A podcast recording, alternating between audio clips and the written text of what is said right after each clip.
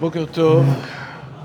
אה, היום תענית אסתר נעסוק קצת במגילת אסתר, ואני רוצה להתחיל מתוך אה, פרשת השבוע שקראנו, פרשת תצווה, על פי רעיון ששמעתי ממורי ורבי הרב חיים סבטו, ומשם נמשיך. ואלה הבגדים אשר יעשו, חושן ואפוד ומעיל, וכתון לתשבץ מצנפת ואבנת, ועשו בגדי קודש לאהרון אחיך ולבניו, לכהנו לי. אני רוצה לעסוק בעניין של הבגדים בכלל. מה יש לנו להגיד על הבגדים? כתוב שרבי יוחנן היה קורא לבגדים שלו מכבדותיי. מה זאת אומרת שהבגדים נקראים מכבדותיי? זה מכבד אותך, זה מה שרואים אה, בהסתכלות הראשונית, אז אם אתה לובש בגד מכובד, אז זה מכבד אותך, ואם אה, בגד פחות מכובד, אז זה פחות מכבד אותך. זה מצד אחד. מצד שני, מה השורש של המילה בגד? בגידה. בגידה, כידוע. ומה השורש של המילה מעיל? מעילה. מעילה. וואו. לא נעים. מה הרעיון שיכול להיות בבסיס של המילים האלה? אולי, ב... כי הרי זה מגיע, אולי, כי הבגד מגיע לראשונה ב... בחטא הדם הראשון, אז כאילו, הבגד מגיע בחטא הדם הראשון. הוא בגד בפנימיות שלו, באמון של בגד השם. בפנימיות שלו. טוב, זה הדם הראשון. ולגבי הזמן שלנו, איך הבגד יכול לבגוד, איך המעיל יכול למעול, אם הוא חיצוני, לא? שאתה לא ראוי לזה. כן, מחר פורים, פה הילדים יוצאים תחפושות, אז מישהו מתחפש למשהו. נו, נו, ילד לובש איזה בגד של אה, קצין בכיר.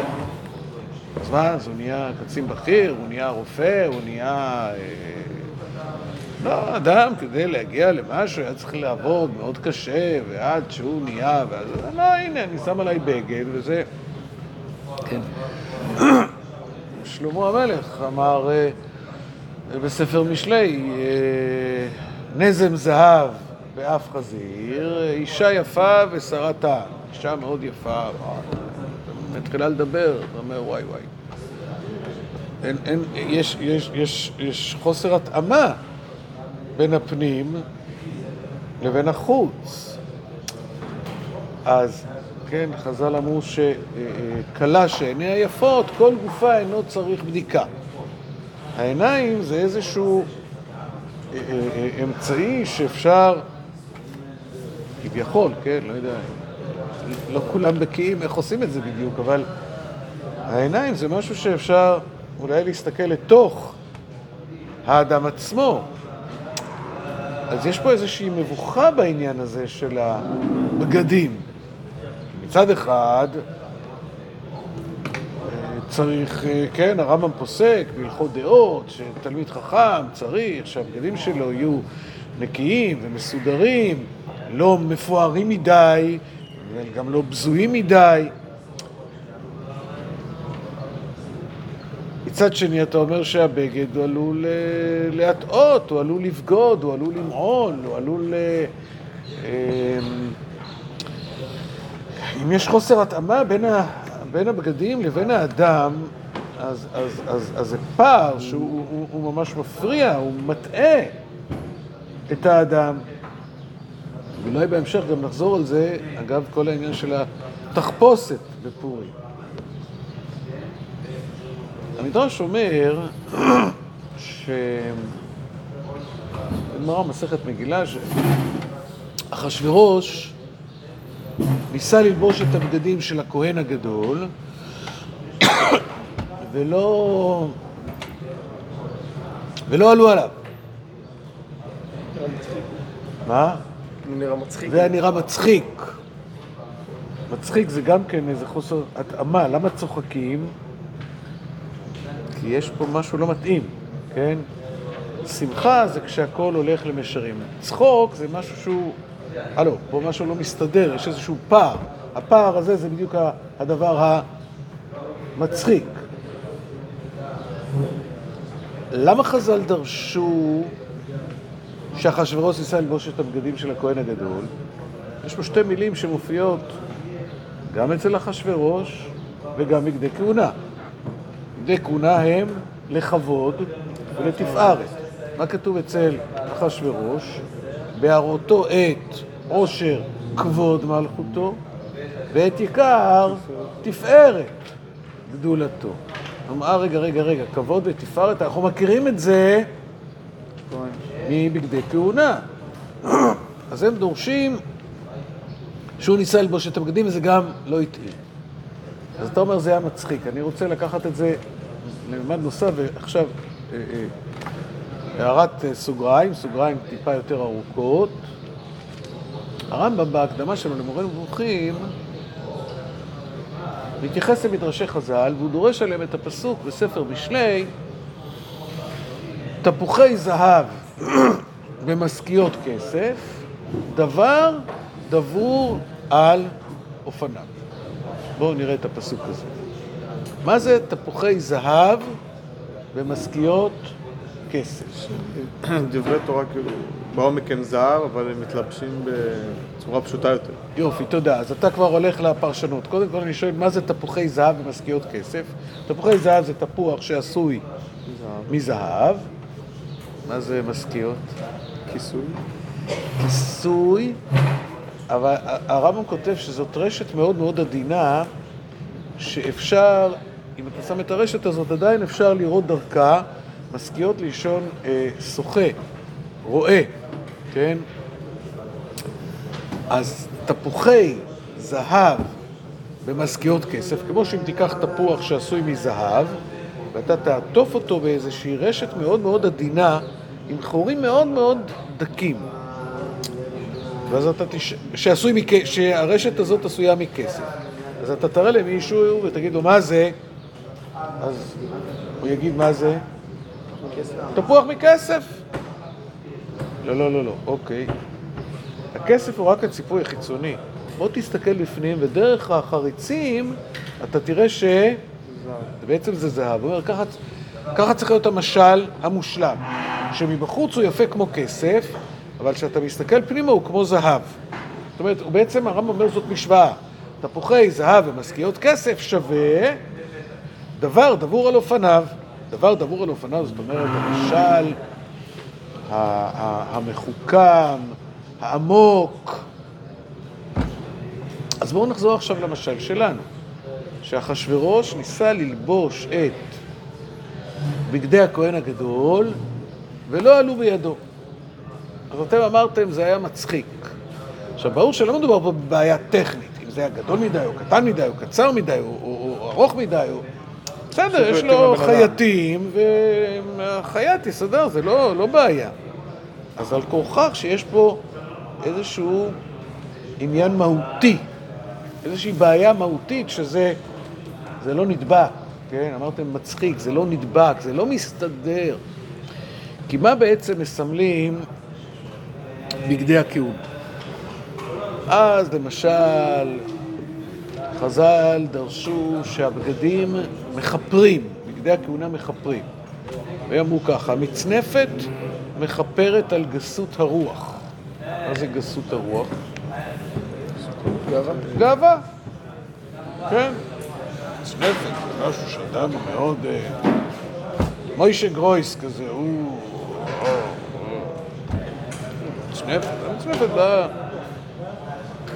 כן, הגמרא אומרת ש...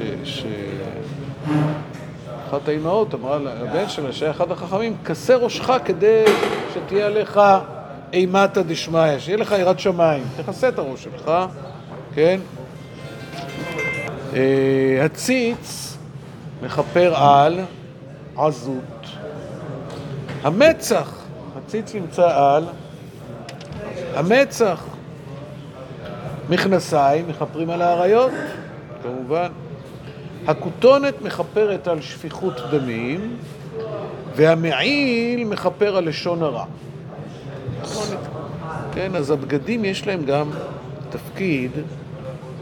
איזה סוג של תפקיד יש כאן לבגדים? זה, זה, זה תפקיד מפתיע, כי בדרך כלל הבגדים בוודאי בגדי כהן גדול, מה הם באים לעשות?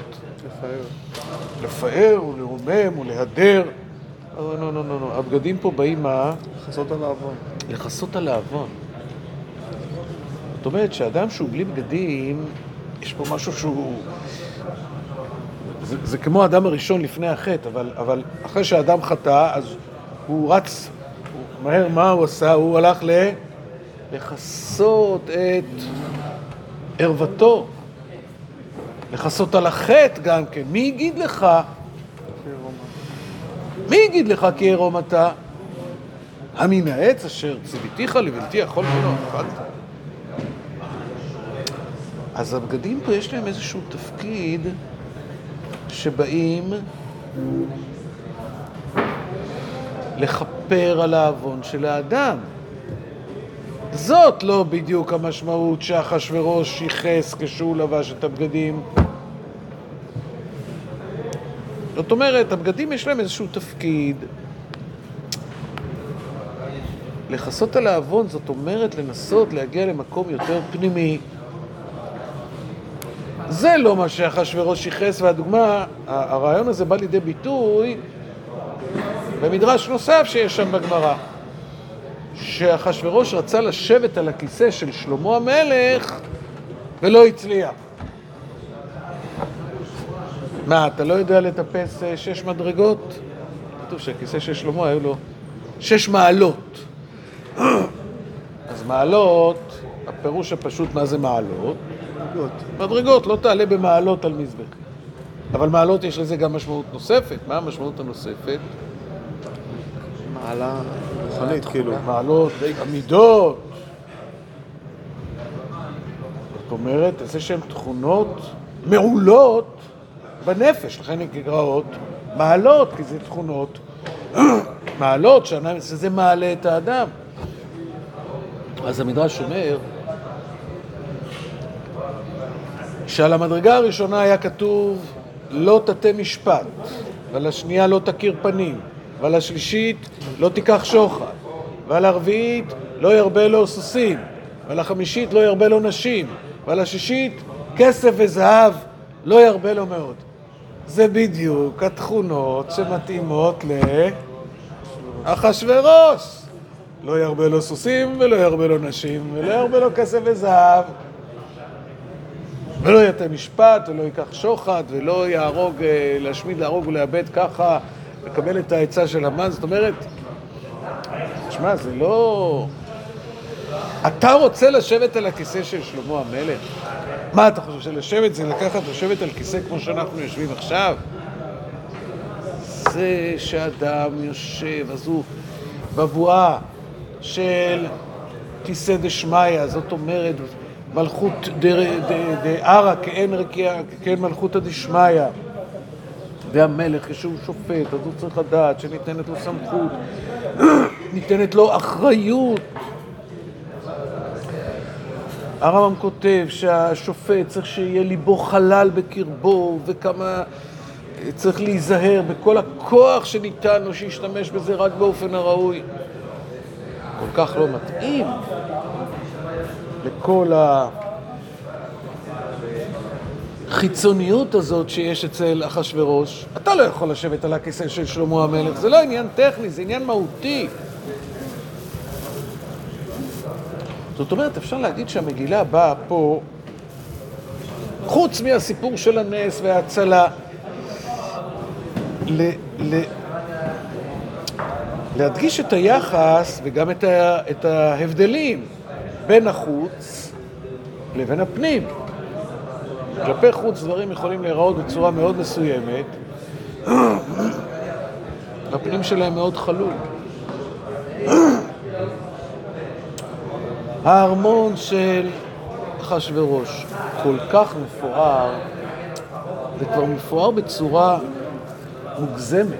זה ממש נזם זהב באף חזיר, אישה יפה טעם.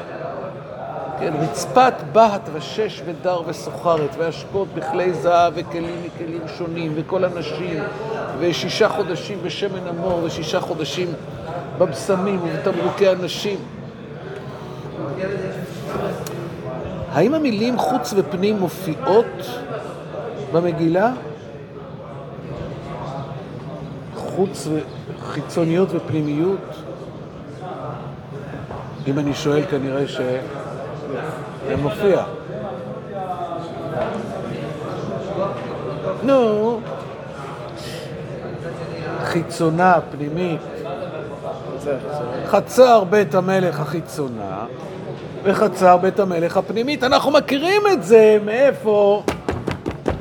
מפרשות השבוע עכשיו. תרומה תצווה ויקל פקודי.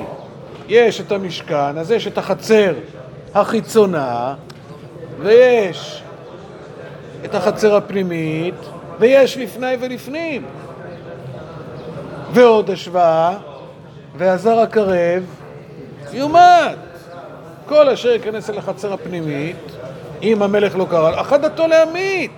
זאת אומרת, אחשורוש בונה לעצמו את הארמון באיזושהי בבואה של מה? של המשכן. אבל מה זה המשכן? המשכן אומר, אנוכי השם אלוהיך, מבטא, אנוכי השם אלוקיך אשר הוצאתיך מארץ מצרים. לא יהיה לך אלוהים אחרים על פניי. כבד את אביך ואת אמך, לא תרצח ולא תנאף ולא תגנוב וכולי וכולי, ולא תחמוד. והארמון של אחשורוש מבטא בדיוק את ההפך. לוקחים רק את הצדדים החיצוניים, את המבנה החיצוני, את הבגדים החיצוניים, את הכיסא החיצוני, המלך יושב על הכיסא שלו, והתוכן כל כך חלול, כל כך ריק.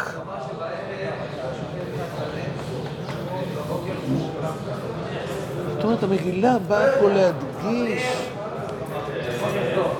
באופן אה, אה, אה, קומי את כל הסיפור של החיצוניות והפנימיות. הרבה פעמים כשרוצים להראות איזשהו הבדל, אז עושים את זה אה, באופן מוגזם, כן? מחילה. עושים את זה באופן שהוא מאוד מוגזם, כמו שראינו אה, בבגדים, בתמרוקים, ביין, בכסף, בזהב, ברצפה, במיטות, בכל הדברים האלה. ובאמת, מגילת אסתר היא באה ללמד את אותו עיקרון שאנחנו לומדים מהתורה, אבל בדיוק באופן ההפוך.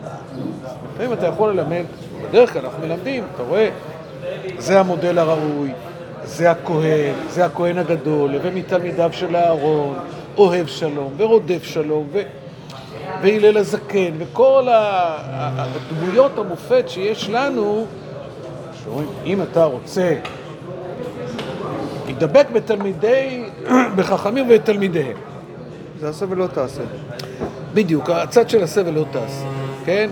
אחרי השם אלוקיך תלך, וכי אפשר לאדם להידבק בשכינה, אלא להידבק בתלמידי חכמים, אז קח לך איזשהו מודל של הזדהות, לצורך העניין נגיד אהרון הכהן.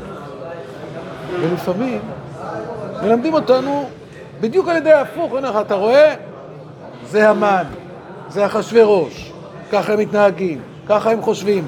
אתה לא רוצה להיות שם. אני אומר עכשיו בזהירות, כתוב שכל הס... הספרים עתידים להיבטל חוץ מחמישה חומשי תורה ומגילת אסתר. מה ראו על ככה? מגילת אסתר היא, היא בעצם בדיוק באה ללמד את התורה, אבל בדיוק כאילו ש... בנגטיב, בהפוך, פעם, פעם היה מצלמות, יש פעם היה מצלמות, לא כמו שהיום, מצלמות עם פילים.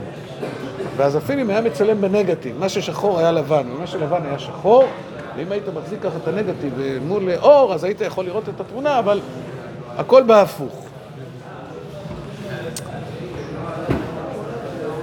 אז הממד הקומי הזה באמת בא לידי ביטוי בפורים, בכל מיני דברים שאתה עושה אותם באמת הפוך. למשל, שותים יין ומשתכרים.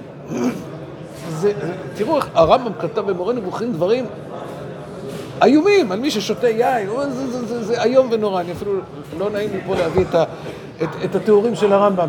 מי שרוצה שיסתכל במורה נבוכים, והוא לא הראשון, כן, שלמה המלך כתב, ובכל הדורות אנחנו יודעים על נוח ועל לוט ועל הדברים הגרועים שקורים עם יין. ואז מחייב איניש לבסומי בפוריה עד דלא ידע בין ברוך מרדכי לארור המן. זאת אומרת, אפשר להגיע לתובנות האלה כשהולכים בהפוכה. זה רק יום אחד בשנה, כמו שאומרים, לא, לא כל יום פורים. אבל יום אחד בשנה, ובזהירות הנדרשת, כן, קם רבא, שחטא לרבי זרע, לא בכל יום מתרחש ניסה, גם זה צריך איזשהו גבול. אבל יום אחד באים ומגיעים לכל הדבר הזה במקום, במקום ההפוך, במקום המפתיע. לכן, כל העניין הזה של הליצנות של פורים, כי גם בחנוכה היה נס, אבל לא אוכלים אה, אוזני אה, אנטיוכוס, אני לא יודע מה, כל, ה, כל ההשתגעויות שיש פה, נו, פה בישיבה, לא צריך לדבר על אה, מה, מה זה כל ההשתגעויות האלה. זה, זה באמת ה, ה, העניין הזה של למצוא את הקדוש ברוך הוא, ואתם תיארתם פה קודם את העניין באמת של התחפושת, אה, אה, איפה, איפה רמוז שם השם במגילה? יבוא המלך והמן היום. ראשי תיבות י"ק ו... יבוא המלך והמן היום, אוי ואבוי, הלוא זה באחד הקטעים הכי קשים של המגילה. זה לא גימטה של היהודים הייתה אורה ושמחה וששון ועיקר, לא, לא, זה שמה. זאת אומרת, כמו שנאמר בשיר המפורסם שנלקח מרבי נחמן, אפילו בהסתרה, שבתוך ההסתרה גם שם נמצא השם יתברך. אז זה באמת העניין של פורים. זאת אומרת, לבוא מהמקום ההפוך, לבוא מהמקום שהבלתי צפוי, המפתיע, המצחיק, שגם שם נמצא השם יתברך, נזכה גם אנחנו, היהודים הייתה אורה ושמחה וששון ועיקר, כן תהיה לנו. אמן. הרב, אז לפי זה להשתכר בפורים זה כאילו, זה לכאורה פעולה שלילית